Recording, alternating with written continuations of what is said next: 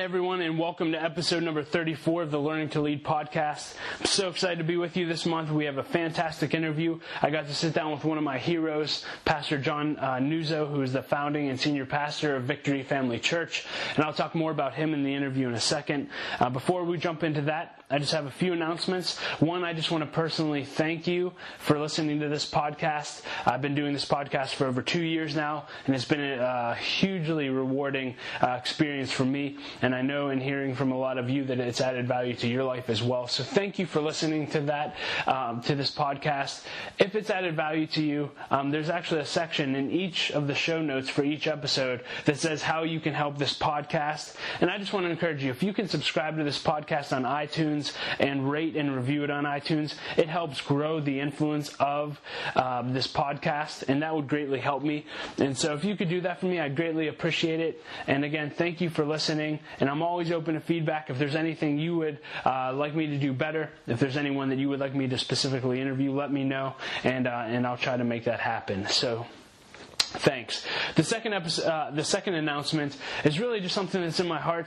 Uh, my wife and I, and we really have a heart for leadership development uh, for leaders, and that's really the reason I started this podcast. And out of that, and even just running this podcast, I've had so many people come up to me and talk to me and say, "Hey, uh, help me to grow as a leader. Help me. I have so many people. Or, hey, I have young leaders in my organization. I want to grow them."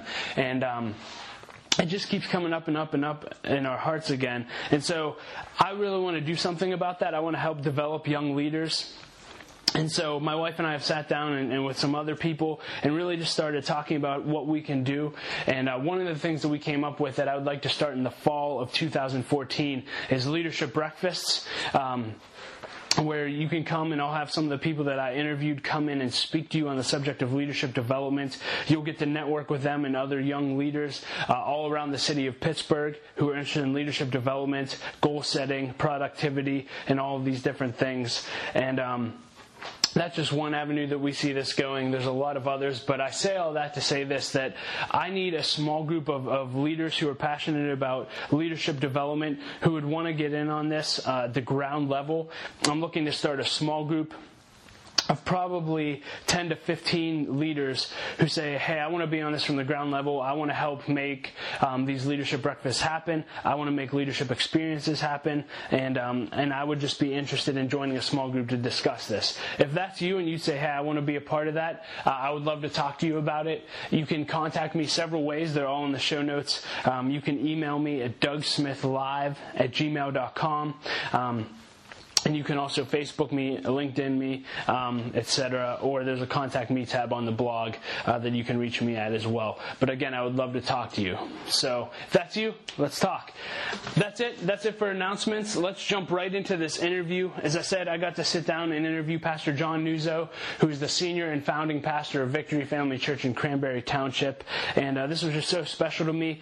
I met Pastor John when I was 17 years old. I just uh, I was just graduating from high school and uh, I was headed absolutely nowhere in my life. And I started interning at the church um, just because I wanted to impress a girl, really. But uh, I met uh, Pastor Larry Betancourt, who's a huge influence in my life, and really started going to church there and getting plugged in and started learning about leadership. And the reality is, in the past 10 years, everything that I've learned is as a result of Victory Family Church and the influence that it's had on my life. And so uh, that would not be possible without Pastor John and his influence. As I said, I interned there several years. I got to work on staff there for three years, and Pastor John is a leader of leaders, and he has so much wisdom. And so I sat down with him. We talked for about an hour.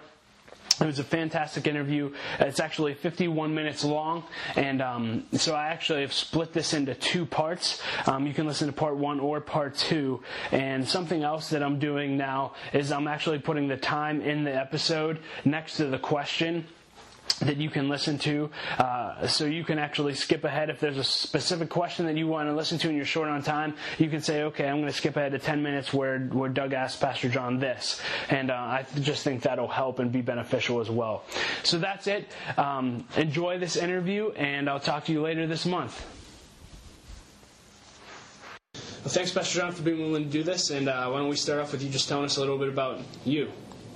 I've been pastoring Victory for 20 plus years and been in ministry for, um, I guess, over 30 now.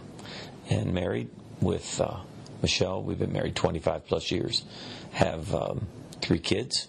Ryan's 21. No, he's 20.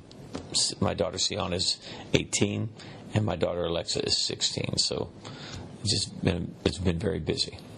I'm sure. So I've heard you refer to yourself as a learned leader. So kind of walk us through your leadership journey. You know, how did you end up here?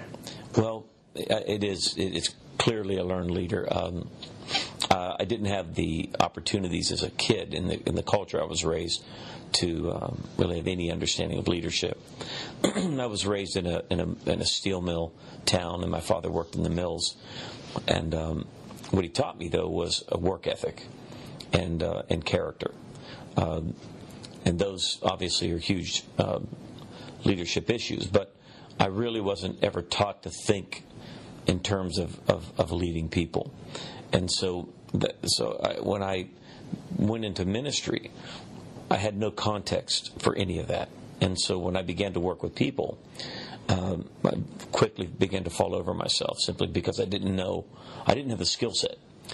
And so when I traveled and spoke in churches, it, my beginnings were, oh, about five years or so, I worked as a children's and a youth pastor in a church, and then I started traveling and speaking in churches. And then we spent a, a year living overseas in Africa. None of those things really required uh, the level of leadership that uh, that pastoring a church does. So when I founded my wife and I the church here 20 uh, years ago, uh, I immediately was overcome by my lack of skill and understanding. So I went on a an intense seven or eight year learning curve that uh, it, was it was pretty intense. I, and it wasn't just learning; I had to learn terminology to even. I, it was it was like learning to read. Uh, my curve was so deep, so um, so it's been it was very very intentional, and um, and uh, and it's been ongoing. But that that first push of seven eight years um, because uh, I realized that if I was going to effectively serve the church I founded, uh, they needed to have a pastor who had a deeper skill set than the one I had. That's good. Just with that, because I'm curious. So I, you know, you hear John Maxwell talk about level ten leaders can can attract anyone, but if you're a level five leader, I mean, would you, where would you say you started on that? And like, how far? Do, you know, some people say that if you're a level five leader, you can only go up to a, a seven, maybe a best. If you're an eight, right. you can go up two levels. Would you agree with that assessment, or because you've obviously grown a ton in that time? Um, I think capacity is obviously an issue with people. Some people are built a certain uh, grace or a certain capacity uh, that that's just who they are. Uh, I don't think it's it's that that that linear. I don't think you can do it that uh, uh, with that kind of uh, metric. I, I would say that in leadership, if you know where you're going and, and you're passionate about where you're going, it can it can make a huge it makes up uh, uh for a lot of sins, so to speak.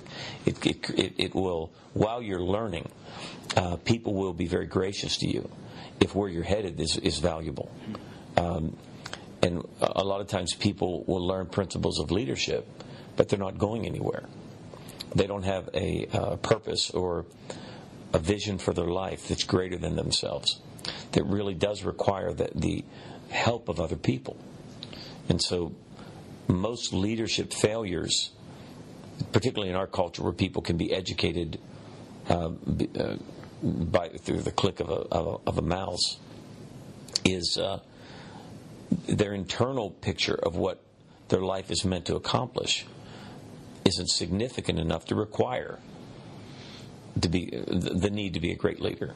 Because you're never going to attract the kind of gifts and talents and resources uh, to to uh, to fulfill a purpose if uh, if the purpose isn't significant enough. So I started with a call that we had to begin this church, and you know I thoroughly ignorant of pastoring a church, the dynamics of pastoring, all that. I, I, just was thoroughly ignorant. But the first day I stood up and said, here's what we're called to do. We're called to be a regional church, to touch tens of thousands of people, to build a, a, a building that will that will seat multiple thousands, and it was the first service. Now, it hit the back wall and bounced and hit me in the face. Everybody there just stared at me like you're out of your mind. But that was very clear to me that what we're doing today is no different than what I saw 20 years ago. The only problem was 20 years ago, my wife and I were the only two people that saw it. Um, and the key to leadership is making it very clear what why should I invest my time? Why should I invest my life? And um, uh, one example of that was when, uh, and this this transcends ministry, but uh, I had a, a, younger pastor call me who was really struggling. Very talented guy, had, had I think had a significant skill set. And I asked him, I said, "Well, tell me why your church exists." And when he finished the conversation, he basically said, "It exists to have services," and that was the end of it. Not that that's unimportant, but we exist to open on a Sunday, do what we do on a weekend, and go home. And so eh, when he finished, I said, to be really honest with you, I wouldn't go to your church. Not because of you, if I, I know you. I said, well, tell me this. If you had everything you needed and you were able to just go do everything that was in your heart, tell me what would you do in your community? What would you want to see done for people? And then he went on like a, a 15 minute tear. Well, we do this and I do that and we want to do. I said, well, I'd go to that church. I would show up early to help at that church. I would give my money to help that church. But the one you told me about in the beginning, the only people you're going to attract are people that thinks the church exists to exist. I said, so what I encourage you to do for the next I, I forget, six months, a year, whatever it was, is to take the next six months to a year of your uh, of your ministry, and instead of just preaching Bible lessons, cast vision for why your church exists and melt it into your message. Spend 50% of your time preparing to cast the reason you exist, and 50% along with content. And if you'll do that for six months, you're going to see the level of, of person who's willing to invest their time, their talent, and their treasure in this mission increase. And, and he did it.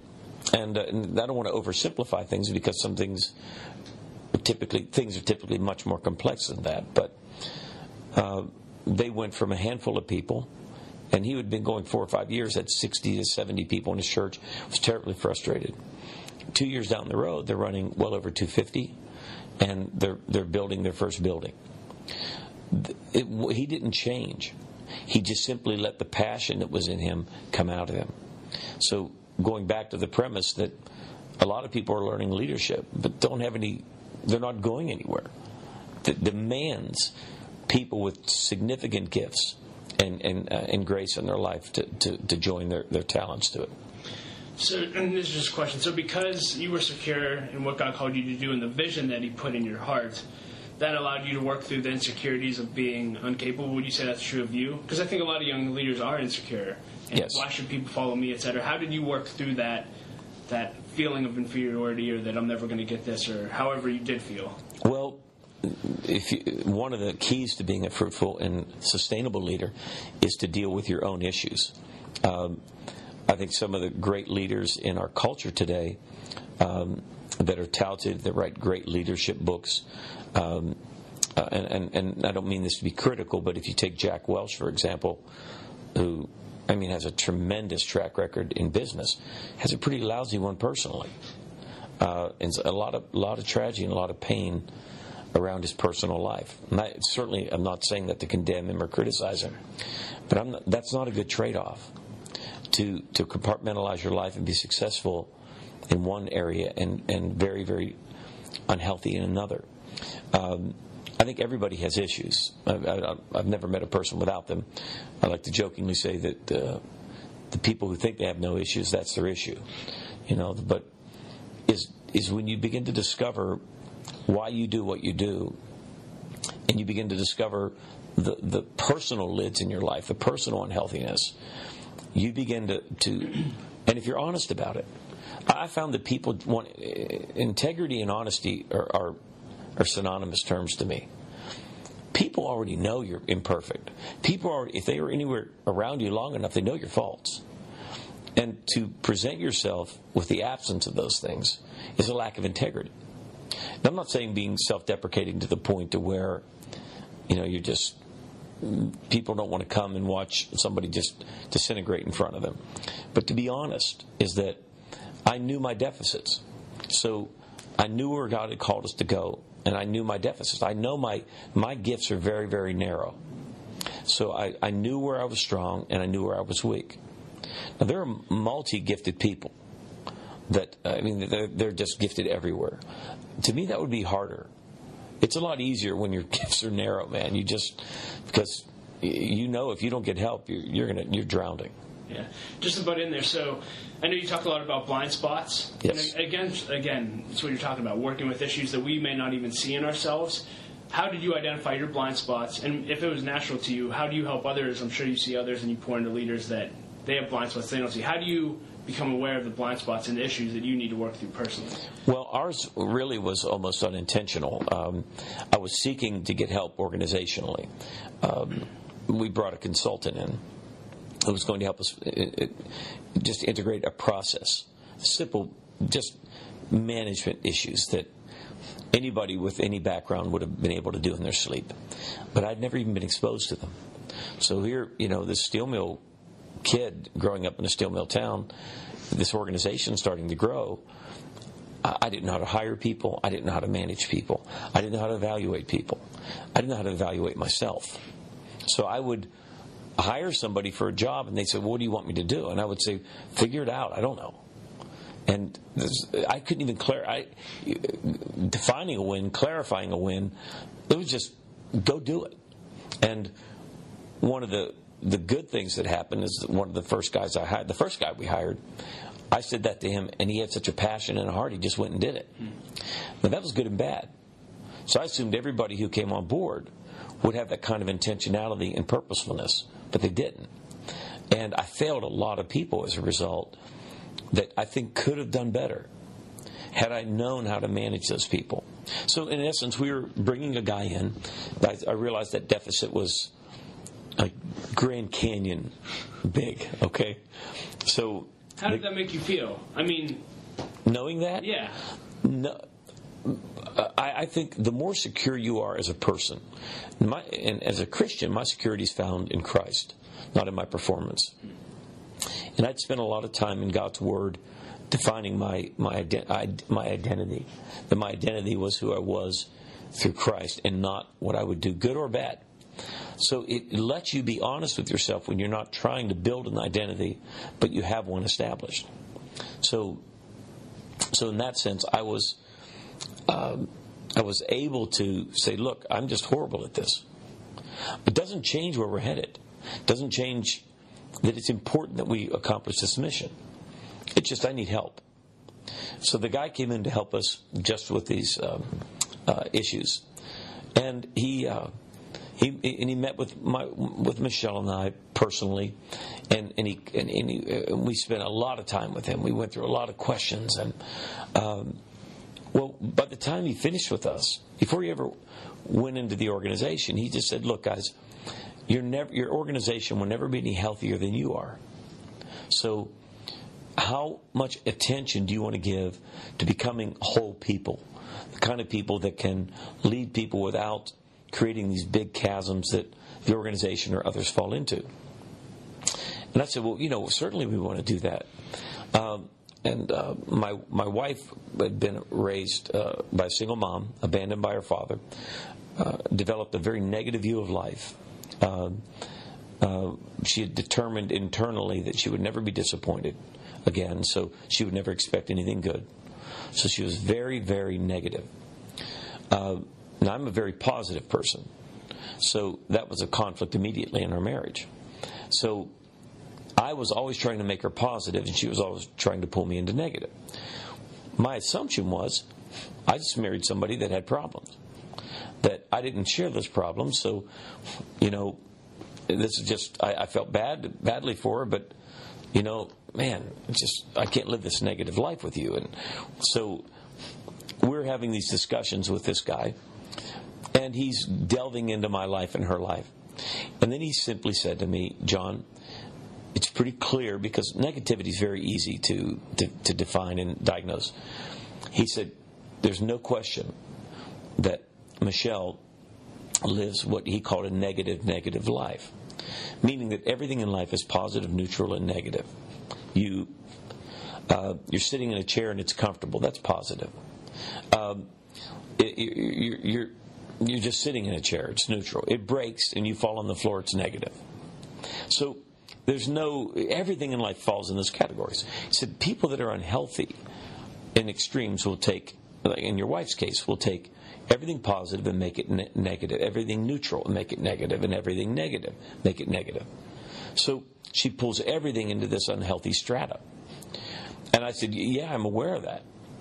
I said, But um, I don't know how to help her. I don't know how to, to, to because I know it's rooted in, in being abandoned by her dad when she was a kid, and and she, you know, we're working on these issues. But he said, "Do you know where you are in that strata?" I said, "Yeah, I, I know I'm not negative." I said, "I'm a positive person," and he because we had really talked honestly about our lives. He said, John, but do you understand the, the level of unhealthiness you are on the other side of the spectrum? I said, No, I really don't. He said, You're a positive, positive person.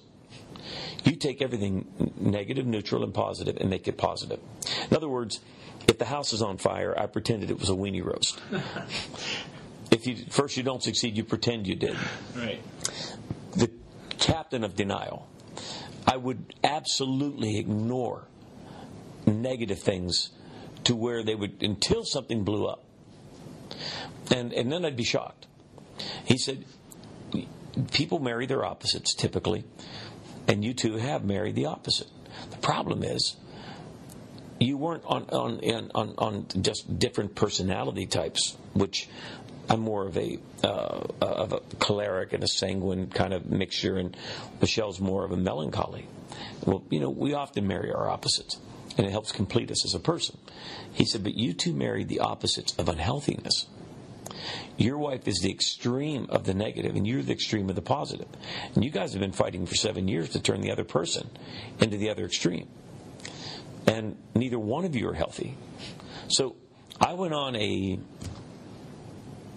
I don't know, well, it's, it's a continuing journey. It continues to this day of trying to discover what do I really believe about myself? Why do I believe it? Why do I act the way I do? Why do I think the way I do? Why do I ignore things that shouldn't be ignored?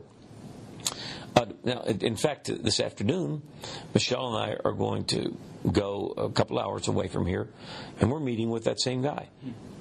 And we'll spend all Friday's my day off. We'll spend the whole day tomorrow, uh, morning through the evening, and and he's going to help us and work with us again. So, we, are, are you in distress? No, it's just the opposite we were in distress 15 years ago. We weren't getting divorced. We didn't want to shoot each other. We weren't beating each other. We just weren't getting along because we, we were both so terribly unhealthy. Now, you can imagine what that does when you found an organization, a church, whatever, a business. That unhealthiness goes through the organization.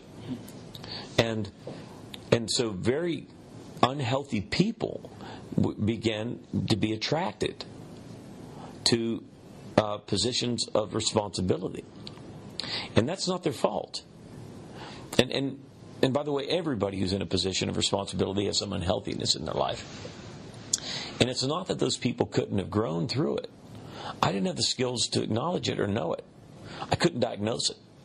So we would we would have these people in the wrong positions in the wrong places and you know it just wasn't it wasn't the church kept growing but internally, I knew we were we were in trouble. So, long story short, uh, Michelle and I have worked a lot of years, 15 years, on these issues with consistency. And um, the gentleman, his name's Claude Robald, um, a while back called me and said, "Would you guys like to get together again, just to, you know, connect?" And he said, "I'll do it as a gift to you guys." And and where I was apprehensive at first because I didn't want to, it would be easier not to know these things we were really excited. So we're going to, so 15 years later, the process continues. So I don't want to make it sound like it's it's final. It's not.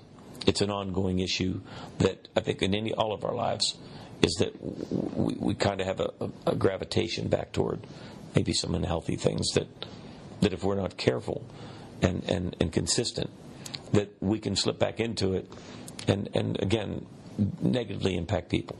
And that's the bad thing about and good thing about being a leader. The healthier you are and the more effective you are, you help people. The more ineffective you are and the more unhealthy you are, you hurt people. And I don't know many people that, that serve any organization with the intent of hurting people. Now, there are some crazy people out there, I get it, but for the most part, that's not their intent. So that's kind of a long way around the journey, but. Yeah.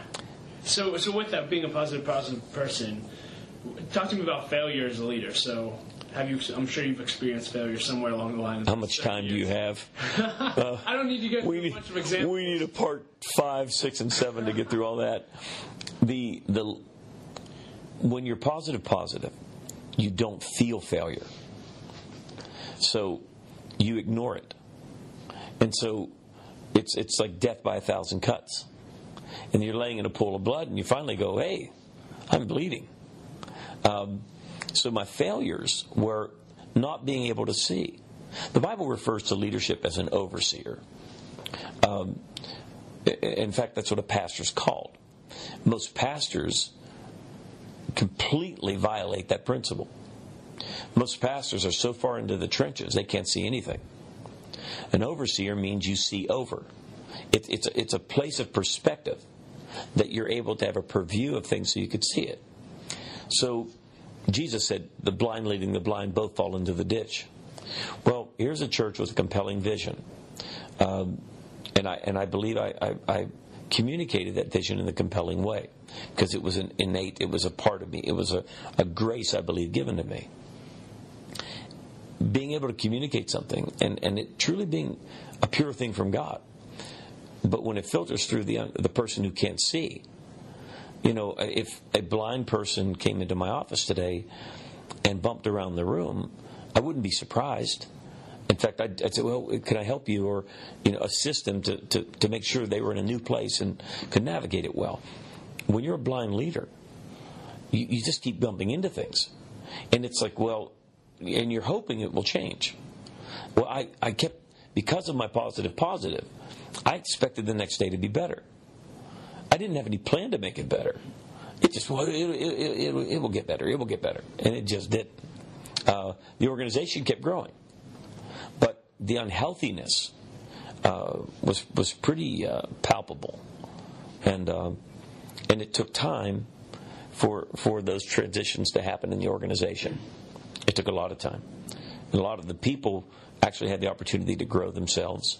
Some just didn't fit. Some had no business in a position of responsibility. Um, uh, and some were unwilling to make the journey to grow. It's painful to grow. You know, that part I would say it's because when you look in the mirror and you see the truth, you better have a security that's rooted in something other than your own self interest. And as a Christian, thankfully, my my security is in Christ, which gave me the opportunity to just be able to be truthful with some uh, some outside assistance. How did you? It may just be example, but how did you develop a staff culture of growth? Because you definitely have one here. I know a lot of your staff members. I mean, is it just hiring the right people that are hungry to grow, or? I mean, that's part of it. Is that is that you hire high impact people. Uh, it doesn't mean older people necessarily, but high impact people, people who have a passion in their life. And but one of our one of the things I, I, I that I formulate questions around, and we do as a staff when we interview people, is we don't want to know what you are going to do here. Tell us what you've done. You say, well, how do you, you know, how do you deal that with someone who's 22 years old? Well, 22 year old has a history, you know, and the truth of it is, organizations like, like mine, pastor a church like this, if we don't develop that culture, this is going to be a one generational church. The leaders will grow old with me. Uh, the next generation will be pushed out. They'll have to wait till we're all dead before they're able to, to have any authority and responsibility. And then what it results in is they leave. And then the church gets older and older and we will have more money, because we won't be spending it on anybody. It, we won't. To have kids in the building, we need to get pictures of them. But if we don't intentionally, which is what we are, we're very intentional about next generation leaders here.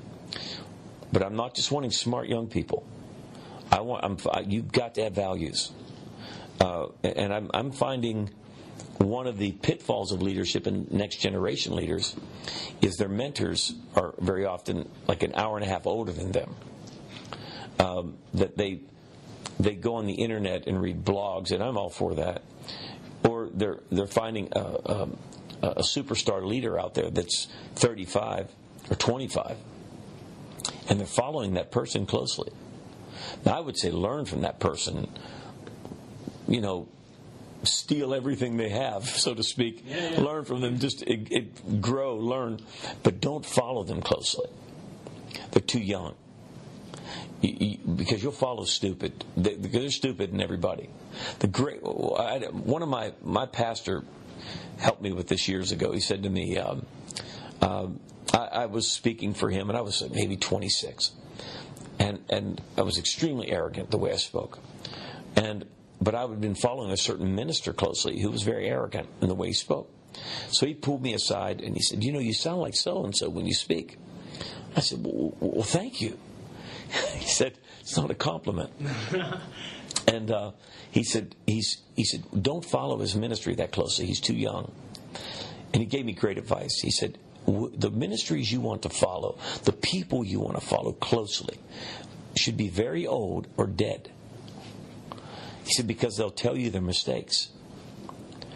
One of the, I think, the pitfalls of the current generation is the accessibility of information is such that the people they follow are right in the middle of some of the most stupid decisions they'll ever make. And you'll follow that decision. Now, you add 20 years to them, they'll tell you, hey, can I tell you something I really did that was stupid? That, man, it, it tilted my organization in the wrong direction, tilted me personally in the wrong direction. So I look for leaders that have an understanding of honor. If people can't honor people in their life, eventually they're, they're going to be an unsustainable leader. They, you can't count on somebody that doesn't have honor. If somebody comes into an organization and they dishonor the people that were there before because they're smarter, brighter, or faster, um, and um, my father had a great saying, was because he as, as, a mill worker, he didn't go to school. All of his kids, of course, went to college, and and my dad used to tease about it, you know. And, but and, and and you know, as we got older and and and more educated and and began to do things in life, and, you know we would talk to our, my dad who uh, was an incredible integrity and an amazing work ethic um, he would always say things like this. He said, Listen, he said, a lot happened before you got here. okay? See, this nation, it was industrialized before you were born. A lot happened before you showed up. It, sometimes we think in this culture that we're new and innovative. I mean, really? I mean, we're starting at, at, at 10,000 feet. New and innovation are the people that started ground zero you know, when you go back 100 plus years in this country or so, people were on, on horses. Been a lot happened since, since before I showed up, you know. And so I look for humility. I look for honor. How do they treat? How do they talk about people in their life? I want to know. I just ask general questions. You know, tell me about your family life, not anything specific. And I want to hear how they speak about the people in their life. Do they dishonor people? Because if they dishonor people as, as, as a part of their character, they'll be dishonoring here. And they'll be and, and they will hurt people. Do you have honor in your life? Do you have integrity? Integrity to me is as much about what you know that you don't know, as, as much as what you purport to be doing well. It's integrity to me is that hey, I, I don't understand that. I, I, I don't understand that at all. Um, this uh, this is a, a off the. some people may not understand this example, but um, a, a, guy I know was uh, traveling with this older minister, and this older minister had this very very strong and powerful ministry, and and the, and the and he's sitting in the back seat, and this younger minister's sitting in the front seat. And they're driving along, and, the, and this older minister grabs the seat and starts to shake it and scream. He starts going, "Woo, woo!" He goes, "Oh, God, woo!" And he goes, and he and he said, "Did you feel that?" Meaning that God's presence showed up in the car, and he said, "This younger minister's in the front seat," and he said, uh, "No." he said, "Neither did I." Oh man. He said, "You know what a test, you know." Yeah. He said, "I was like wanting to say, well, I know I'm going to sound like I can't feel anything. God must have did something in this car, but." And he said he never did anything before or after like that, but he said, "But man, this- he was so unlike him. He's going, whoa, whoa, like like God's presence is in the car, and he's about to seeing Jesus, you know, something like that, you know." And and and he basically was just testing this kid. And he said, "Did you feel that?" He went, uh, "No, sir. I'm sorry. I didn't feel anything." He said, and he didn't say anything else. He went, "Me either." That's integrity. Yeah. It's that the younger you are, the more you're tempted to pretend you know, and uh, the older you get, the more desperate you are to understand what you don't know. And and and that uh, that the more quickly you make that transition, the more apt you'll be to be um, a servant leader that helps people, and not just you know built an account or a bank account or a title. It's good.